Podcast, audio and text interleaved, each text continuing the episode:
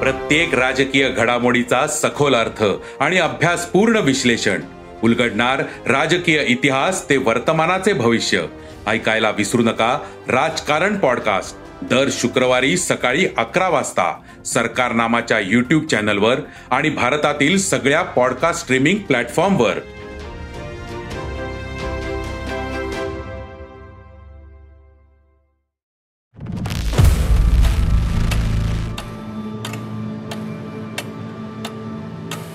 Sakal media house original Marathi crime podcast. अनेक गुन्हे असे असतात की त्यांची दीर्घकाळ चर्चा होत राहते. काही घटना आपल्याला आठवत असतात पण त्याबद्दल सविस्तर माहिती नसते.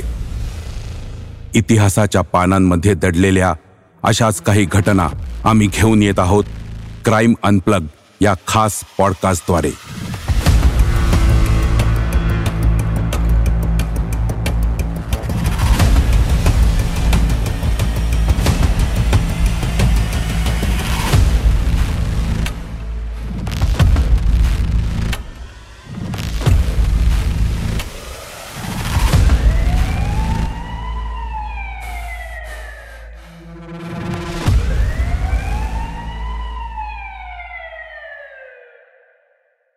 डिस्क्लेमर हा शो संशोधन आणि नाट्यमय दृश्यांचे संयोजन आहे. आम्ही कोणत्याही अन्य व्यक्तींशी जिवंत किंवा मृत कोणत्याही प्रकरणाशी जोडलेल्या सत्यतेचा दावा करत नाही किंवा अनुमानही काढत नाही. स्वयंपाकी नव्हे सैतान. तेरा जुलै एकोणीसशे पंच्याण्णव. वृत्तपत्राचा अंक वाचकांच्या दारात पडला. पहिल्याच पानावर बातमी होती अमृतलाल जोशीला तीन खुनांच्या प्रकरणात फाशी. बारा जुलैला अमृतलाल सोमेश्वर जोशीला मुंबईच्या तीन खुनांच्या प्रकरणात पुण्याच्या येरवडा कारागृहात फाशी देण्यात आलं. या घटनेमुळं आणखी एक प्रकरण गुन्हेगारीच्या इतिहासाच्या पानांमध्ये बंद झालं. मुंबईच्या खार भागात असलेल्या लिंक अपार्टमेंटमध्ये राहणारं सदारंगानी कुटुंब. सत्याहत्तर वर्षांचे परशुराम सदारंगानी. त्यांची मुलगी हेमा जावई चंद्रू मीरचंदानी आणि या दाम्पत्याची तीन वर्षांची मुलगी वैशाली आणि एक तान्हेबाळ असे पाच जण या फ्लॅटमध्ये राहत होते. परशुराम सदारंगानींची दुसरी मुलगी रुक्मिणीचा विवाह मूळच्या बडोद्याच्या आणि त्यावेळी हाँगकाँगमध्ये राहत असलेल्या किशन रामचंदानी यांच्याशी झाला होता. रुक्मिणी नुकतीच आपल्या वडिलांकडं काही दिवस राहून बडोद्याला आपल्या सासरी गेली होती. सदारंगानींचा जावई चंद्रू मीरचंदानी नरिमन पॉइंट परिसरात एका कंपनीच्या कार्यालयात एक्झिक्युटिव्ह म्हणून नोकरीला होता. सकाळी साडे दहा वाजता घर सोडायचं आणि संध्याकाळी उशिरा घरी परतायचं असा त्याचा नित्यपाठ. चार ऑगस्ट एकोणीसशे सत्याऐंशीचा दिवस. चंद्रू मीरचंदानीनं नेहमीप्रमाणे सकाळी साडेदहाला घर सोडलं. बाकी कुटुंबीय घरातच होते. त्यावेळी आणखी एक व्यक्ती त्या घरात होती. तीनच महिन्यांपूर्वी सदारंगानींनी एक पोरगा स्वयंपाकासाठी नेमला होता. तो या फ्लॅटमध्येच राहायचा. त्याचं नाव अमृतलाल सोमेश्वर जोशी. तो मूळचा गुजरातचा होता. दुपारी तीनच्या सुमारास सदारंगानी कुटुंबियांच्या फ्लॅटची साफसफाई आणि धुणीभांडी करणारी पार्वतीबाई येऊन गेली. त्यावेळी परशुराम सदारंगानी आणि अन्य कुटुंबीय आपापल्या खोल्यात वामकुक्षी घेत होते. सगळे कुठेतरी बाहेर गेलेले दिसत आहेत पाहूयात थोडी वाट. असं म्हणत चंद्रू मीरचंदानी शेजारी राहणाऱ्या बालानी कुटुंबियांच्या घरी गेले. सकाळपासून कुणीच आलं नाही हे पाहिल्यावर चंद्रू मीरचंदानी काळजीत पडले.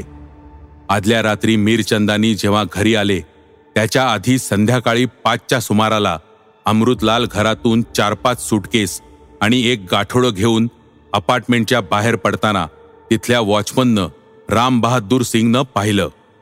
अमृतलाल इतना सामान लेके कहा जा रहे हो? राम बहादूरनं विचारलं. अभी कुछ दिन पहले रुक्मिणी मैम सब आई थी ना? उनके एक दोस्त है अमृत सिंघवी। उनके घर जा रहा हूं ये सामान पहुंचाने के लिए।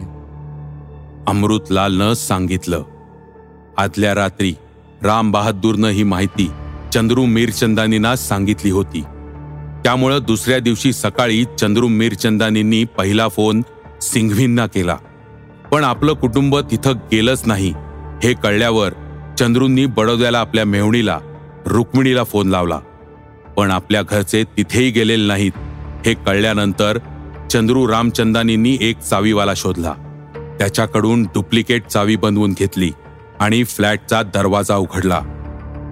काय दिसलं त्यांना? ऐका पुढे. फ्लॅटमध्ये गेल्यावर चंद्रू मीरचंदानींना जबरदस्त धक्का बसला. एका बेडरूममध्ये त्यांचे सासरे परशुराम सदारंगांनी बेडवर रक्ताच्या थारोळ्यात पडले होते. दुसऱ्या बेडरूममध्ये चंद्रूची पत्नी हेमा आणि तीन वर्षांची वैशाली रक्ताच्या थारोळ्यात पडले होते. जमिनीवर त्यांचं तान्ह बाळ रडत पडलं होतं. चंद्रूंनी बाळाला उचललं आणि शेजारी राहणाऱ्या अरोरा कुटुंबियांकडे दिलं. चंद्रू मीरचंदांनी प्रचंड शॉकमध्ये होते. मग अरोरांनी वेळ न घालवता बांद्रा पोलीस स्टेशनला फोन लावला. नमस्कार. Bandra police station inspector Thakur बोल रहा हूँ साहब हमारे अपार्टमेंट में ट्रिपल मर्डर हुआ है. जल्दी आइए. असं सांगत अरोरांनी इन्स्पेक्टर ठाकूरांना पत्ता सांगितला. सदारंगानींच्या फ्लॅटमधलं सगळं सामान अस्ताव्यस्त पडलं होतं. कपाटाची दारं उघडी होती आणि मुख्य म्हणजे अमृतलाल गायब होता. Inspector Thakur station diary entry करून अन्य अधिकाऱ्यांबरोबर फ्लॅटवर आले. तोपर्यंत चंद्रू मीरचंदानी काहीसे सावरले होते. अमृतलाल गायब असल्याचं त्यांनी पोलिसांना सांगितलं. पोलिसांनी पंचनामा सुरू केला. कपाटात ठेवलेले ब्याण्णव हजार रुपये गायब आहेत आणि अमृतलालची ट्रंक आणि बेडिंग फ्लॅटमध्येच आहे हे चंद्रू मीरचंदानीनी पोलिसांना सांगितलं. पोलिसांनी संपूर्ण फ्लॅटची झडती घेतली. त्यांना फ्लॅटमध्ये चार चाकू सापडले. त्यातला एक खूपच मोठा होता आणि तो रक्तानं माखला होता. पोलिसांनी या सगळ्या वस्तू जप्त केल्या. अमृतलालवरचा संशय पक्का झाला होता आणि अमृतलालला शोधण्याचं काम सुरू झालं. पण अमृतलाल होता तरी कुठं? ख्या जाणून पुढे. अमृतलालनं आदल्या दिवशीच मुंबई सोडली होती. सदारंगानींच्या फ्लॅटमधून बाहेर पडल्यानंतर त्यानं एक टॅक्सी भाड्यानं घेतली आणि तो थेट गुजरातला शामलाजी रोड जंक्शनला पोचला तिथं त्यानं एक जीप टॅक्सी भाड्यानं घेतली. त्याला अंबाजी मंदिरात जायचं होतं. जहीर हुसेन नावाचा टॅक्सीवाला त्याला भेटला. अमृतलालनं जहीरच्या मदतीनं मुंबईहून आणलेलं सामान जीप टॅक्सीमध्ये भरलं आणि तो अंबाजी मंदिराच्या दिशेने निघाला. वाटेत दोघांच्या गप्पा सुरू झाल्या. माझं नाव जितू कुमार. मी हाँगकाँगचा आहे. माझी पुण्यात ट्रान्झिस्टर बनवण्याची फॅक्टरी आहे. अमृतलालनं जहीरला गप्पांमध्ये गुंडाळायला सुरुवात केली. दुपारी साडेतीन वाजण्याच्या सुमारास अमृतलाल आणि जहीर अंबाजी मंदिराच्या परिसरात पोचले भाई माझ्यासाठी तीन दिवसासाठी एखादं गेस्ट हाऊस बघ ना. अमृतलालनं जहीरला विनंती केली. त्यानुसार जहीरनं तिथल्या यावलबिडी गेस्ट हाऊसमध्ये अमृतलालसाठी खोली बुक केली. मला आसपासच्या परिसरात फिरायचं आहे मी तुला रोज तीनशे रुपये देईन टॅक्सीचे. अमृतलालनं जहीरला सांगितलं. जहीरनं ते मान्य केलं. जहीरच्या टॅक्सीनं अमृतलाल जवळच असलेल्या वडगावला गेला. या गावाजवळच अमृतलालचं स्वतःचं मूळ गाव होतं. त्याचं नाव डेभारी. त्यानंतर अमृतलाल जहीरला घेऊन वडगावला गेला. तिथं त्यानं आपल्या एका नातेवाईकाला बरोबर घेतलं. त्याचवेळी झहीरनं जहीरनं अमृतलालला विनंती केली. भाई माझं पण गाव जवळच आहे. आपण जरा माझ्या घरी जाऊन येऊयात? त्याप्रमाणे हे तिघेही जहीरच्या गावाला प्रांतिजला गेले. तिथं काही वेळ थांबून ते अंबाजीला परतले. एका जागी फार काळ थांबून चालणार नव्हतं. त्यामुळं मी तुझ्याच घरी राहतो असं अमृतलालनं जहीरला सांगितलं. जहीर आता अमृतलालच्या पूर्ण कह्यात गेला होता. तो लगेच तयार झाला. दरमहा ऐंशी रुपये भाडं देण्याचं अमृतलालनं जहीरला कबूल केलं. त्यानंतर अमृतलालनं जहीर समोर आणखी एक प्रस्ताव ठेवला. जहीरची टॅक्सी विकत घेण्याचा. जहीरनं किंमत सांगितली ऐंशी हजार रुपये. अमृतलालनं त्याला तीस हजार रुपये रोख दिले आणि बाकी रक्कम पुढच्या काही दिवसात देतो असं सांगितलं. त्यानं ज्या नोटा दिल्या होत्या त्यांच्या बंडलांवर हाँगकाँग बँक आणि मुंबईच्या युनायटेड बँकेची लेबलं होती. याच बँकांमध्ये सदारंगानी आणि मीरचंदानींची खाती होती. अमृतलाल जवळ असलेल्या बॅगांपैकी एका बॅगेत खूपशा व्हिडिओ कॅसेट आणि एक व्हिडिओ प्लेअर होता. तो नादुरुस्त होता. हा प्लेअर अमृतलालनं जहीरच्या एका ओळखीच्या मेकॅनिककडे दुरुस्तीला दिला. पोलीस आपल्यापर्यंत पोहोचतील ही अमृतलालला सतत भीती होती. जो नातेवाईक सोबत घेतला होता त्याला अमृतलालनं डेभारी गावात जाऊन पोलिसांचा कानोसा घेण्यास सांगितलं. त्याच्या हातून त्यानं आपल्या आईसाठी दोन हजार रुपयेही पाठवले. हा नातेवाईक डेभारीला गेला. तिथं दुसऱ्या दिवशी एका झाडाखाली बसलेला असताना पोलिसांनी त्याला गाठलं आणि अमृतलाल बद्दल विचारणा केली. अमृतलाल को देखा है क्या? गाँव आया था क्या वो? सच बताओ. घाबरलेल्या त्या नातेवाईकानं अमृतलाल प्रांतिज गावात असल्याचं पोलिसांना सांगितलं. पोलिसांनी तातडीनं प्रांतिज गाव गाठलं आणि अमृतलालच्या मुसक्या आवळल्या. त्याच्या सामानाची झडती घेतली. तेव्हा काही कपडे सापडले. त्यावर रक्ताचे डाग आढळले. हे कपडे पोलिसांनी फॉरेन्सिक तपासणीसाठी पाठवून दिले. त्याच्या सामानाच्या झडतीत चाळीस हजार रुपये रोख काही साड्या परफ्यूम लेडीज छत्री कॅमेरा पॉकेट रेडिओ काही फोटो अल्बम हेअर ड्रायर अनेक विदेशी घड्याळं सोन्याच्या बांगड्या आणि सोन्याची चेन अशा अनेक वस्तू सापडल्या. घरकाम करणाऱ्या अठरा वर्षांच्या तरुणाला एवढ्या वस्तू खरेदी करणं शक्यच नव्हतं. पोलिसांना दिलेल्या जबाबात अमृतलालनं अनेक कहाण्या रचल्या होत्या. खुनाची घटना घडली त्यावेळी आपण तिथं नव्हतोच. किंबहुना त्याच्या दहा पंधरा दिवस आधीच मी सदारंगानींकडची नोकरी सोडली होती. हा त्याचा जबाब होता. जे खून पडले होते त्यांची तीव्रता पाहता ते खून एकट्यानं करणंच शक्य नाही असंही त्यानं पोलिसांना सांगून पाहिलं. सदारंगानी कुटुंबाचे स्नेही अमरीश सिंघवी यांच्यावरही त्यानं आळ घेतला.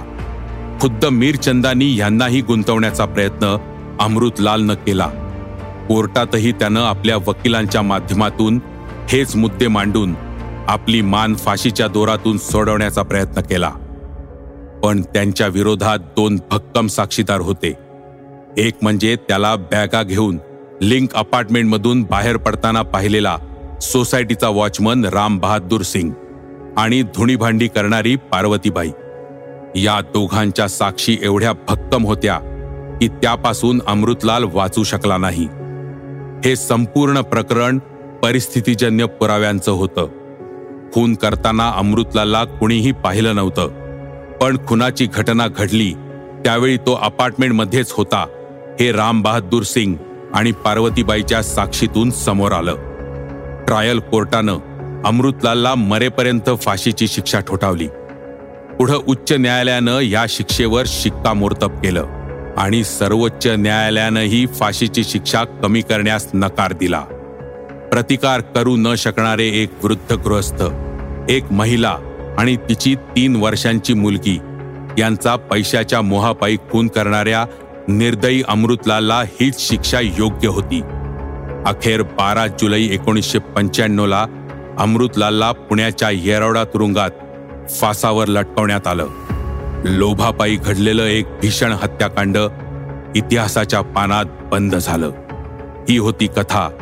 स्वयंपाकी नव्हे सैतान.